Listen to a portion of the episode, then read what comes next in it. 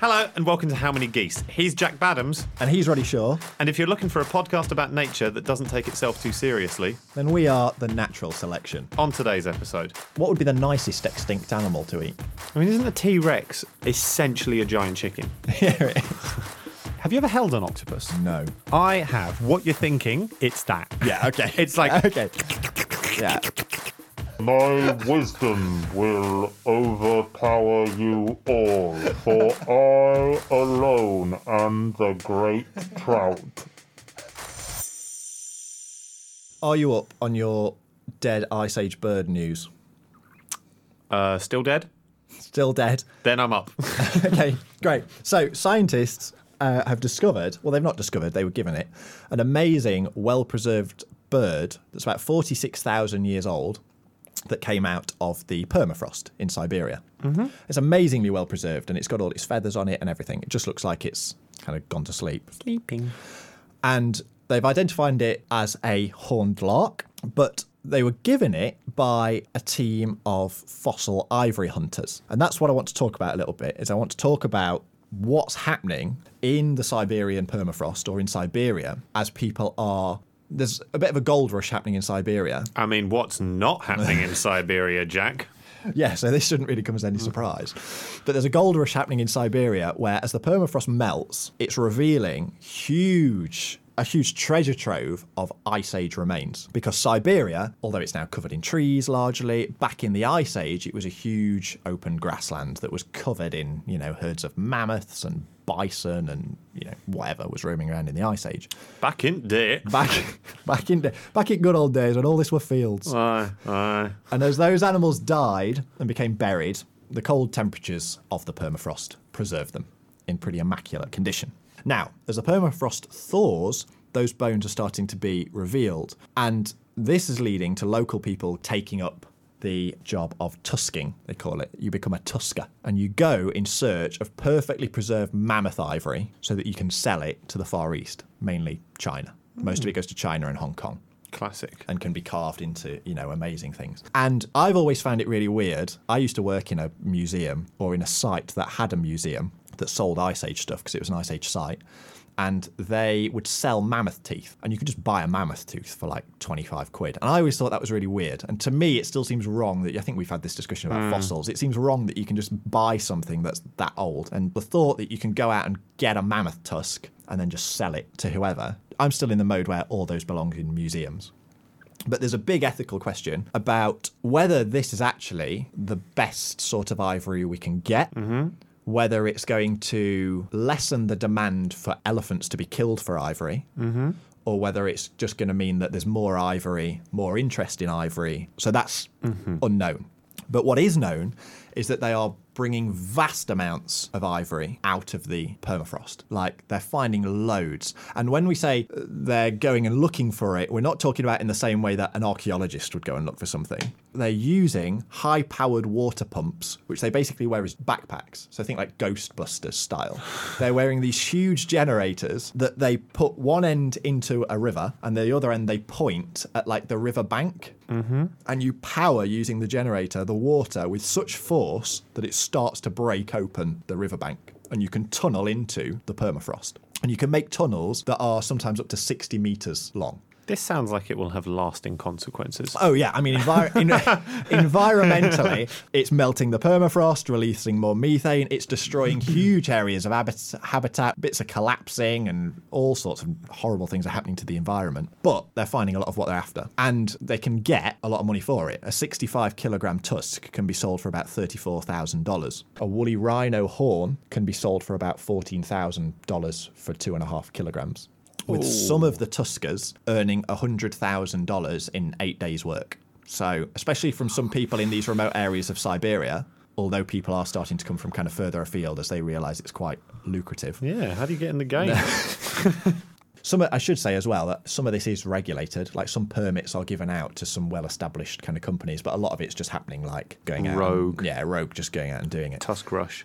Is it guaranteed if you point a stick at Siberia, you'll hit a mammoth tusk or whatever? It's not guaranteed. There, there is. If you know where to look, there's a lot of it. But if me and you just rocked up in Siberia and started digging, we'd probably not come away with anything too spectacular. I reckon I could find a tusk.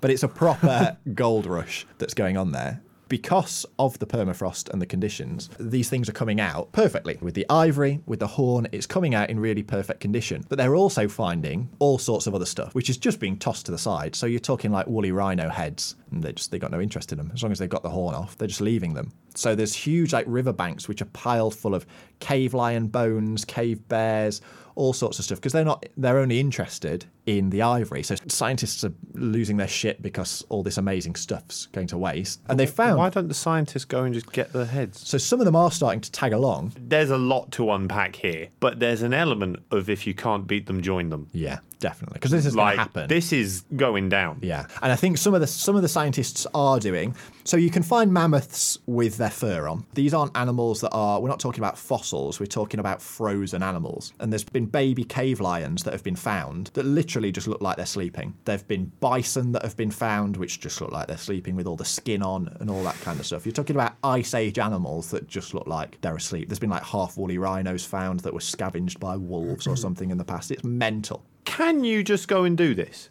the permits are given out by the government to certain companies, which suggests you need a permit to You do can it. do like fossil hunting holidays in Dorset. I think if you turn up, if you turn up with a high-powered water jetpack and blasted it at like Chesil Beach, I don't even know if that's in Dorset, but started eroding the hillside, someone might come and have a word. But this is Yeah, but it's Russia. Siberia, I was isn't gonna it? say, So yeah. no one's going to come and have a word. know what the vibe is. So they're finding now an awful lot of stuff, but the permafrost mammoths aren't a new thing. So the permafrost mammoths have been known about for hundreds of years Yeah. from the people that have been in Siberia, and rewards used to be offered for carcasses, but many of them used to be kept secret due to superstition. There's one record of one being fed to dogs. There's like all the meats on them. People have eaten them as well. So I saw a it was a Channel 4 documentary a few years ago where they got this amazing frozen mammoth. They dug it out of the ice, and this scientist takes a bite out of it and goes, "I'm probably the first person to eat mammoth in 20,000 years or whatever." So that's how well preserved we're talking. You'd want to slow cook it. Yeah. You know what I mean? That's thousands of years in the ice. That's going to be leathery. what would be the nicest extinct animal to eat? I mean, isn't a T Rex essentially a giant chicken, Yeah, all yeah, all kind of two-legged theropod dinosaurs. but do we think they're going to be gamey? It probably tastes more like ostrich, which not a bad thing. No, I think I've had that. I reckon T Rex. T-Rex, great shout. And also, in the endless battle of breast or leg, I much prefer chicken leg, and a T Rex has Oh. a whole. You're not getting any breast on a T Rex. That's a big leg. That's all drumstick. the size of it. I'd like to see the kernel cover that in breadcrumbs. And beef. Exactly. Yes. Chuck your herbs and spices at that. So, a couple of notable specimens that have been brought out the ice in Siberia of mammoths. Uh, so, in 2002, there was one that was recovered during three excavations, which was an adult male, which is estimated to have been about 18,560 years old and have been about just over nine foot tall at the shoulder. Big old mammoth, weighing in at about four to five tons, and is one of the best preserved mammoths ever found. And it had an almost complete head covered in skin, but it didn't have its trunk. Oh. In 2012, a juvenile was found in Siberia. This is really cool. It had man made cut marks on it. Now, scientists estimated its age of death to be about two and a half years old, and its skull and pelvis had been removed prior to discovery but were found nearby. So I love how you can like piece together. Oh, I thought you meant nearby, like London, for a minute. Oh, just the way you went. It was No, found not- nearby. no, I not was like, I here. thought we were in Siberia. What, it's up the road. They found one half of it in Siberia and the other half on the Thames. Yeah. So- in Chiswick. And the whole what killed the mammoths is still a big debate. Climate change probably played a large part because the climate has changed quite a lot since the Ice Age, although other people argue that areas of Siberia today would still be fine for mammoths if it wasn't for human hunting pressure and the fact we got a lot better at hunting them. So, human evidence with mammoth is pretty cool. A year later, a well preserved carcass was found in one of the New Siberian Islands archipelago, which was a female between 50 and 60 years old at the time of death. The carcass contained well preserved muscular tissue. When it was extracted from the ice, liquid blood spilled from the abdominal cavity. That's mad. So those three specimens that I've mentioned and more that I haven't mentioned, they're so well preserved that they contain soft tissue, blood, and whatever else you might need to, to get DNA. This has led to the conversation about whether we can bring back the mammoth. The question is, how would you do it? There are a couple of ways you can do it. One is cloning. We're really good at cloning now. We can clone, you know, we cloned Dolly the sheep ages ago, but now they're cloning all sorts of stuff we don't even hear about because it's so commonplace. Mice are being cloned regularly. Frogs are being cloned regularly. Tom Cruise probably. All, all of our kind of study organisms, Tom Cruise included, are being are being cloned uh, on a regular basis. So what you'd have to do for a mammoth is you'd have to take the egg cell of a living female Asian elephant, probably because they're their closest living relative, and strip out the nucleus, which is where the DNA lives, which is everything that makes it an Asian elephant. So that would l- just leave you with a blank elephant-sized egg cell, and then you could take the nucleus from a frozen mammoth tissue, stick it into that egg cell, stick that into an Asian elephant, which would theoretically get pregnant with and give birth to a woolly mammoth. Now, the problem is nobody's yet found a viable mammoth cell. Although we've been able to piece together the DNA, there isn't any complete cells that you could strip out and replace like for like. We also don't know what would happen if you took an Asian elephant and made it pregnant with a mammoth. How big's that mammoth going to grow? They reckon that mammoths probably develop for two years inside the mother. Whereas an Asian elephant doesn't hold on to its young for that long. I think it's about 18 What about an months. African? I think they go for Asian because it's genetically the closest. Yeah, egg. But can you then The DNA. implant the egg I don't know. in an the, African, three species trifecta. the, the classic elephant move in chess? But interestingly, along s- those kind of similar notes of cloning, the juvenile that was found in t- Siberia in 2012, in 2019, a group of researchers managed to obtain signs of biological activity after transferring some nuclei of that mammoth into mouse oocytes, mouse egg cells. Hang on, wait. If we're worried about what happens if we put it in an elephant, it's f- fucking chaos if we're putting it in a mouse. Yeah, I should say this wasn't actually put in the mouse. This was in a petri dish. But I mean, a mammoth in a petri dish is also raising questions. so, uh, the cloning of a mammoth, although it seems to be taking steps forward, is probably a long way off. There are a couple of other projects that are looking at gene editing because the mammoth genome sequence has been published for about five years, I think now. So we know the code of what it takes to make a mammoth based on all the ge- uh, all the DNA we've been able to get from these frozen mammoth specimens. that is bonkers. It's crazy, isn't it? Yeah. So what you would do now is now we know what it takes to make a mammoth. You would get the genetic code of the elephant, and you would just start editing them and swapping them over. And what you're trying to do is genetic modification. You're trying to take an Asian elephant, and you're trying to go, well, it needs more hair You're going to rewrite it into and it a needs mammoth. yeah, and it's and it needs X. So there's a there's a chat there's a Harvard scientist called George Church, and by March 2015, so five years ago, his team had got some woolly mammoth genes edited into the genome of an Asian elephant, and they were mainly focusing on cold resistance, so things like uh, subcutaneous fat. How their hemoglobin rea- reacts to cold, giving them extra hair, um, and ear size as well, because mammoths had small ears Mm-hmm. to stop them from getting too cold Classic cold place exactly. adaptation Reduce move your there. extremities. Yeah. Yep. So by tw February 2017, Church's team had made 45 substitutions to the elephant genome.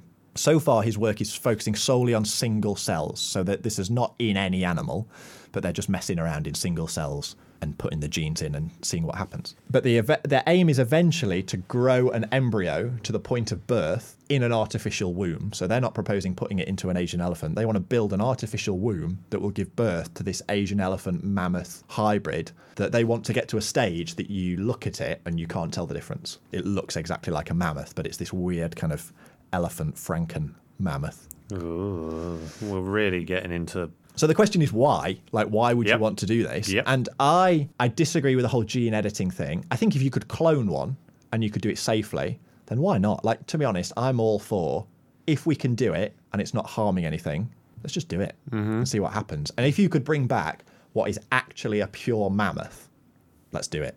It has got places to live. Siberia, a mammoth could live quite happily there at the moment. Maybe not in 50 years' time, given the way climate change is going. But a mammoth could live quite happily there. But this whole gene editing thing, it's not even bringing back the mammoth, it's just cheating. But do we have Tasmanian tiger DNA? Yeah. I don't know how well preserved they are because they're generally stuffed. The great thing about the mammoths is that they've been frozen. I thought we had some in like tubes and things. You know, the Yeah, big yeah. jar. Could well be. And Tasmanian tiger, when you look into de extinction, the Tasmanian tiger is one that's often cited. But until we can build artificial wombs that can carry something through until. I thought we'd done that. In the last few years, I thought that had happened with a lamb, or maybe they started it in a real sheep and then finished it in a lamb, which makes it because surely the hardest bit is the. I mean, basically, a neonatal ICU Yeah. unit is a ICU. You don't have to say unit again. That's basically an artificial womb. But I suppose it's the implantation It's and the early stuff which is the tricky bit. Yeah. But if you could do that, yeah, then Tasmanian tiger is definitely on the cards. Things like woolly rhino as well. Like the woolly rhino is another in that mammoth vein that you find so many well preserved ones. Yeah, I mean, the Ice Age stuff is easy. Surely the harder things are the things which have gone recently where nothing's in ice Yeah. and humans ate them all and really old. Where it's all just the bone. DNA's turned to stone. Yeah. So it's they- things like the passenger pigeon, the dodo, and the thylacine. Well, we have done. There was the Pyrenean ibex, which is a species of mountain goat that lives in the Pyrenees, and the last one died in I want to say early 2000s. A female. They fenced off this whole reserve to kind of protect her, and then the last female was killed by a falling tree, which is brilliant. But before before she died, they'd taken DNA samples from her, Yep. and they took that DNA, implanted it into a, a goat egg cell, stuck that into a goat, and the goat gave birth to a Pyrenean ibex. It was about five, six, seven years after the last one had gone extinct. It became the first ever animal to become classified as de extinct. It only lived for about seven seconds and then it died of a lung collapse.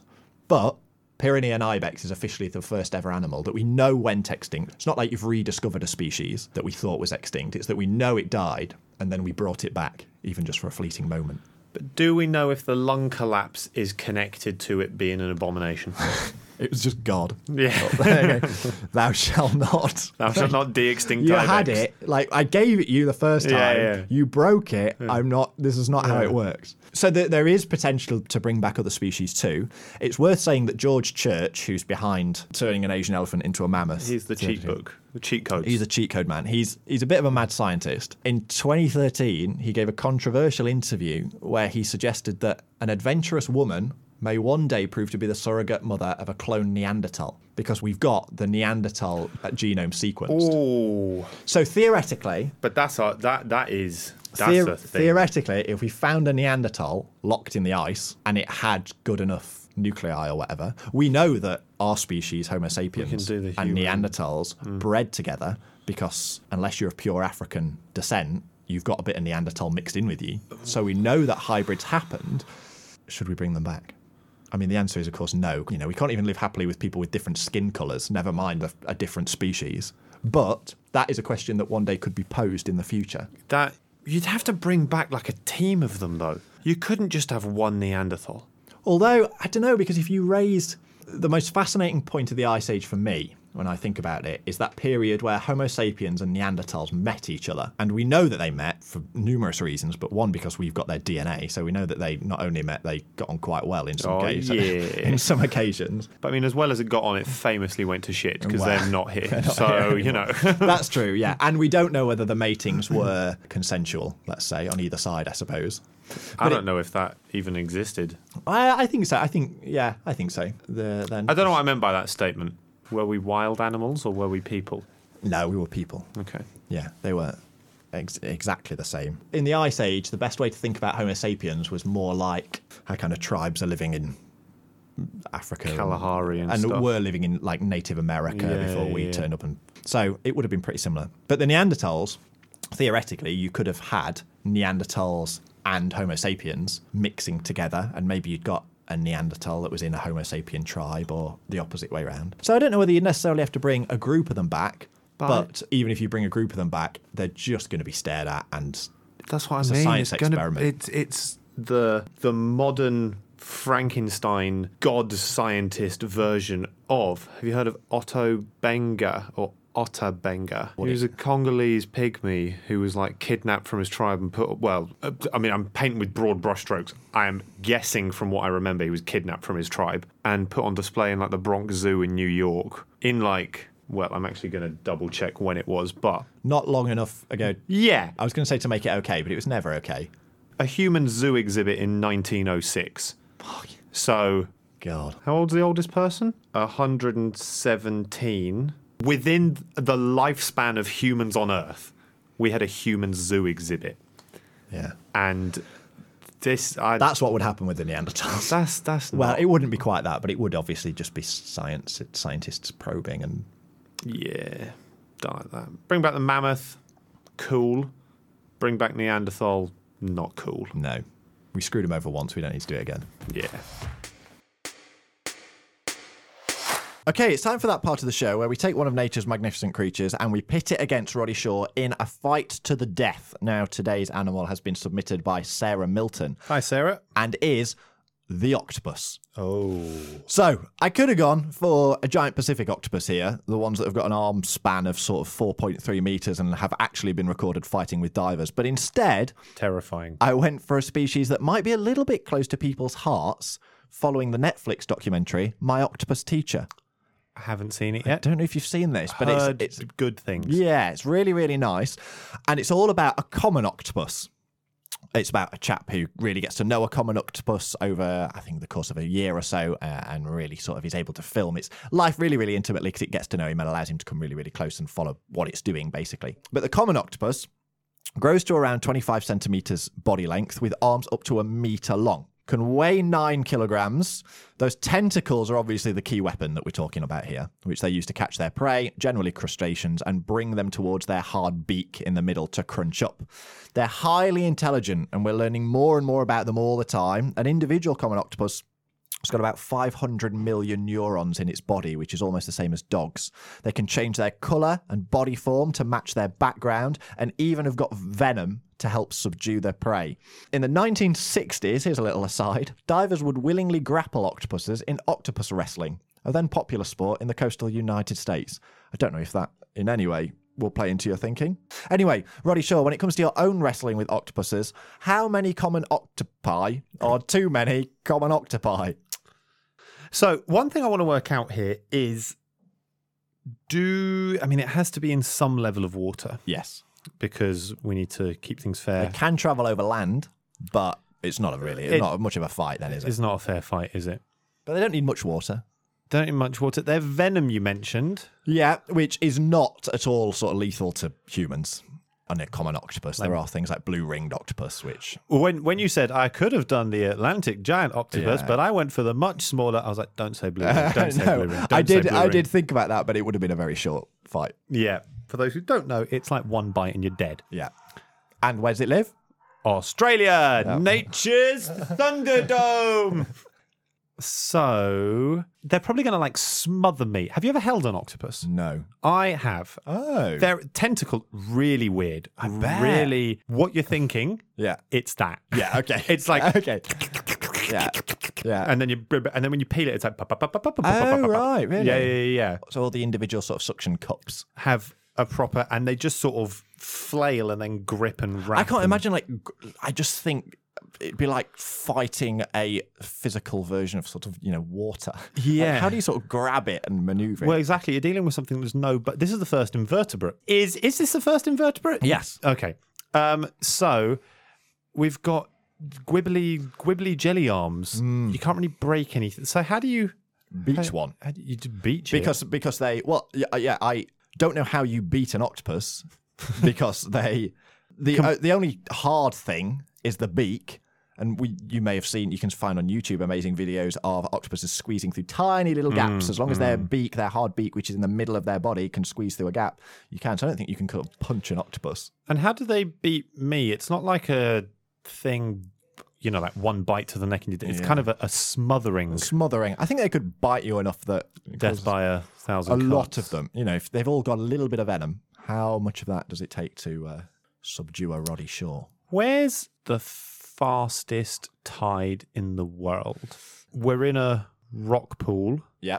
and the octopi are like "Whoa, water world oh," and then Uh, Yeah. Oh, really really quickly whoom, tide goes out Surprise, bitch. exactly it's dry time Okay. that's what Yeah. i'm wondering some kind of that situation or what else is like that like a salt lake that dries out no i don't want that then i'm salty Well, you're going to be in the oh sea. what if i just form in like next to a tapas restaurant bit, bit of psychology there Yeah. here you yeah. go calamari Calamar you. I don't know what that means. um, calamar I, calamar you. And they're up to each tentacle's up to a meter. So they're Because if you if you held it by the head, it's like a meter long. But that Uh, arms means up if to you a meter long, span weigh nine kilos. spun it out, that means that it crossed two meters. So either very fast tide place, which has to exist somewhere, Yeah. but I don't know where, but it must do, or near a restaurant of some kind. Mm. I imagine swinging them would be something. Use them as like a bolus. Is Yeah. that, is that, is that the word? Yeah. I just don't know how you beat them. Like you said, maybe I'd have to put each one in a jar. No, they can get out of jars. Yeah, they can unscrew the jar. So you can't trap them. God, this is weird. It's like fighting clever jelly. Because you can't really, like, if the water goes out, as long as, depending how far the water's gone, and if you've got little pockets of water around, they'll just get out and crawl across the land until they find it again. Because I was thinking, well, maybe you could dry them out. Yeah, I was thinking about drying them out, and then I thought, mm. th- so it's how many to take until they can smother me tentacly? Maybe I'm very. T- Maybe right. I know a seaside Yeah. pub Okay. smoking area Yeah. in winter with those outdoor heaters. Okay. The reason being is that being tall, Yeah. my head is going to be very near the heaters. right. They're going to have to climb up me They're not going to want that. we've established it's a smothering situation. yeah. If I can withstand my head, it's how long I can take the heat of my head near the heater. Yeah. And the moment I fall down, game over. smothered. Seaside, they're all there Yeah. climbing up the pier, whatever. So, and that the, the heat being pummeled onto my head is what's keeping them off me. Right. Okay. Yeah? Yeah. Yeah. Got you. so it's similar almost to the pangolins where it's like if they can pull me down it's game over because i don't understand how you beat them you can't trap them you can't Yeah. break them you can't snap them No. you can't they're just angry jelly Yeah. so, Sentient angry jelly. yeah so how many they each got meter long nine kilos so 10 is 90 kilos which is about what i am so every 10 octopus is an angry jelly One version of you. me Yeah. With eight limbs. with eight. So now we're an 80 limbed angry jelly version of me. As I've said that sentence, You've drastically reduced the amount of octopus. I was at. I don't know, 20, and then I did the maths on that. That'd be two of me with 160 arms that can't be contained. No. I think 10, just Yeah. in a pound for pound sense, one of me versus one of me made of octopus under a heat lamp, just to keep them a bit lower. Yeah. And what it is, is it's some kind of survive the night issue. Right. and in the morning, for whatever reason, like a chef arrives and he takes them away. Right. Right. So I have to get through the night Yeah. keeping these 10 octopus off me, Yeah. keeping Long my enough head near the hot thing that at sunrise. that the guy who owns the pub. the calamari merchant arrives. I've been locked. I've been locked in the pub smoking area Right. over the weekend Right. with the heat thing full on. The octopus are crawling up the pier to get to me. Yeah. There's 10 of Which them they famously do all the time. which they famously do all the time. There's 10 of them. I have to hold them off Right. till sunrise, till the calamari merchant arrives, and he has whatever octopus weapon, whatever. what, wha- do they use? Hey, t- what is that? If the military got hold of that, this is what I'm getting. Whatever godforsaken arm of war humanity has had to invent in order to kill an octopus. That's what he uses as a calamari merchant. He then dispatches. dispatches them. 10. 10. So Tobias Schlusser has written in and wants to know if you had to decide which animal was going to be dictator of Great Britain, which would you choose? Great question. It's a good one, isn't it? He's good, Tobias. First, let's get some rules out there. Does it have to be a British animal? Uh, I don't think so. Our royal family are basically German, so I'm not sure. Biting political. I'm not sure that's uh, a hard and fast rule. I think we can go. I think we can we can open it out Look, because we could say let's just say the dictator of whichever country you live in. You know, dictator, the world leader. okay, and we've got the word dictator Yes. being thrown around. which makes you think it has to be sort of a malevolent Yeah.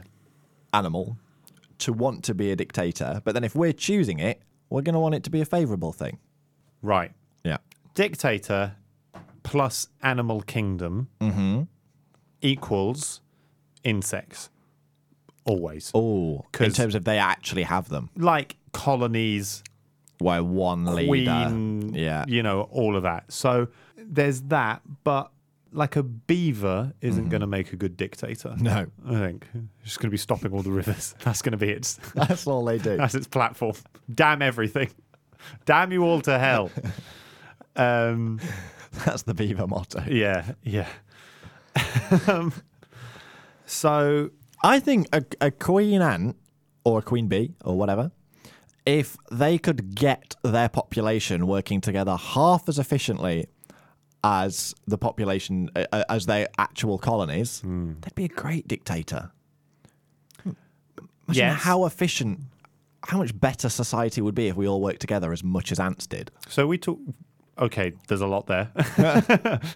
so we the positive outcome on this is the is from a country perspective, not an individual rights perspective. Oh, yeah. I mean, I'm now not allowed to have children or, you know, but we're saying the country will be better. but, but for societal benefit, I think we we do well out of a queen ant.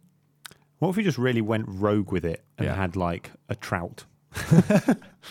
just What do you what do you think a trout's policies would be? I don't know. More pond weed. Less fishing. Uh, First thing, abolish fishermen. More rain. Uh, the trout with their bloody pro river policy. I know. You know, some kind of parliament where you trout on one side and beavers on the other.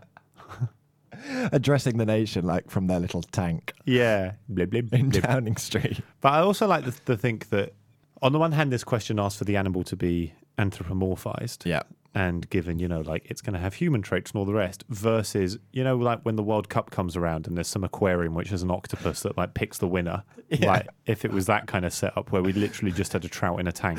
And if it, Whichever it swam towards. yeah, if it swam left one day, then we killed everyone over the age of 30 or something, you know? like that's the level of The trout shall decide. yeah, your fate. lies with the trout. Yeah, your case will be heard by the great trout. Okay, what else we got? I think an octopus would be an interesting. Now you mentioned octopus. Only lived for about two years, so brief Short term. short term policies.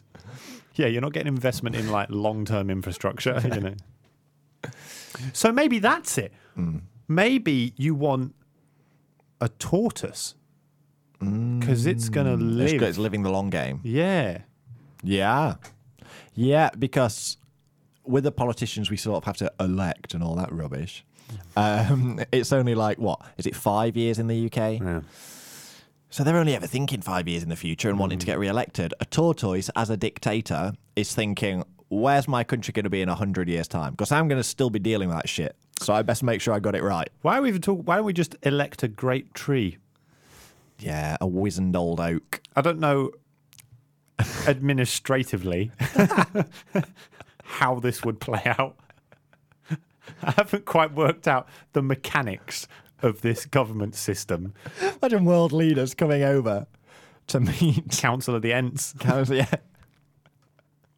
Um, coming over to meet yeah. Angela Merkel coming over and meeting. Oh, this is the, this is the oak tree the that will be dealing with foreign policy. the cabinet is this, ca- this is the birch. Yeah. the chancellor. I, I like long term vision. I think long term vision is long term policies. Are we saying all countries have dictators? Have, No, have the- animals. Well, I mean, the question here is which animal would you want to be dictator of Great Britain? So I think we have to assume that the rest of the countries have their current leaders, i.e., Joe Biden, i.e., Angela Merkel, etc., meeting with the tortoise. The Great Stoat. Okay, visually, if we're thinking like UN, yeah.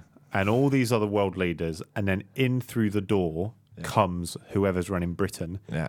a big, like a big red stag Oh, with the antlers, Yeah. just because they sort of strut with their walk with this huge head of antlers, Yeah. massive, you know. Yeah. it would look yeah, it would look impressive. It would look good printed on the back of the coins Yeah. as well. Yeah, right? Because if, we- if we've got a dictator, I imagine the queen's going. They're overthrowing that. She's out. She's gone. We're replacing you with a deer Isn't you with a deer? from one of your estates. Yeah. Yeah. From Balmoral. Yeah. Deer stag's a good one. Because I'm just thinking verses as wise as the trout may be, And it is wise. and it is wise. Let us not, Let us not cast aspersions on the track just in case he's listening. yeah. Again, if we go back to this kind of UN thing and all the world leaders are there, Yeah. and now introducing here from Great Britain the great trout, and just in on one of those, tr- you know, like when you, Wheeled in. you know, when you, On you- a catering trolley. yeah, yeah. I was thinking, you know, when your when your teacher was hungover and they'd weed in a TV. and I can say that because I used to be a teacher. So that's definitely what that's definitely what that vibe was. And they just wheel in that, and it's a tank and a trout, and you've got all these dignitaries and diplomats with their like translators suddenly rattling off, you know, je sais pas, qu'est-ce que c'est? You know, it's Peckinsey trout. No, I like the idea that the trout just sits there in the tank, and then all of a sudden, within all of their heads, there's this like deep booming voice. yeah, yeah, yeah. it just speaks to them all on a sort of ethereal I level. come from the Great Lake. My wisdom will overpower you all, for I alone am the great trout. suddenly, you know, peace in the Middle East overnight. Palestine and Israel join hands, shaking in terror at this.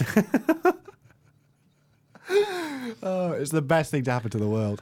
You mammals have walked the earth for too long. Just puts fishermen to work in its little trouty mines.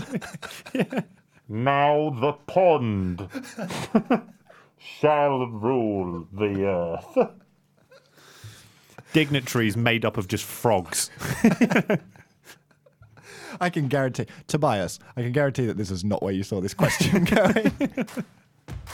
Thank you, everybody, for listening to this episode of How Many Geese. We hope you enjoyed it. We're having an absolutely great time making it, and we really appreciate everyone listening. Uh, the people that have written in with animals for us to fire and questions, um, please do keep listening, keep engaging, keep sharing, uh, and keep doing all the stuff you know that helps us podcasts out. We really appreciate it. It's 100% true, the kind of stuff you hear, that word of mouth is so useful. So do let anyone know you think might be interested. Um, and as Jack said, we really appreciated it. So give us both a follow. I'm at Slideshow Rod on Instagram, And I'm at Jab Adams, J A Badams. and we hope you tune in next week. Thank you. Bye.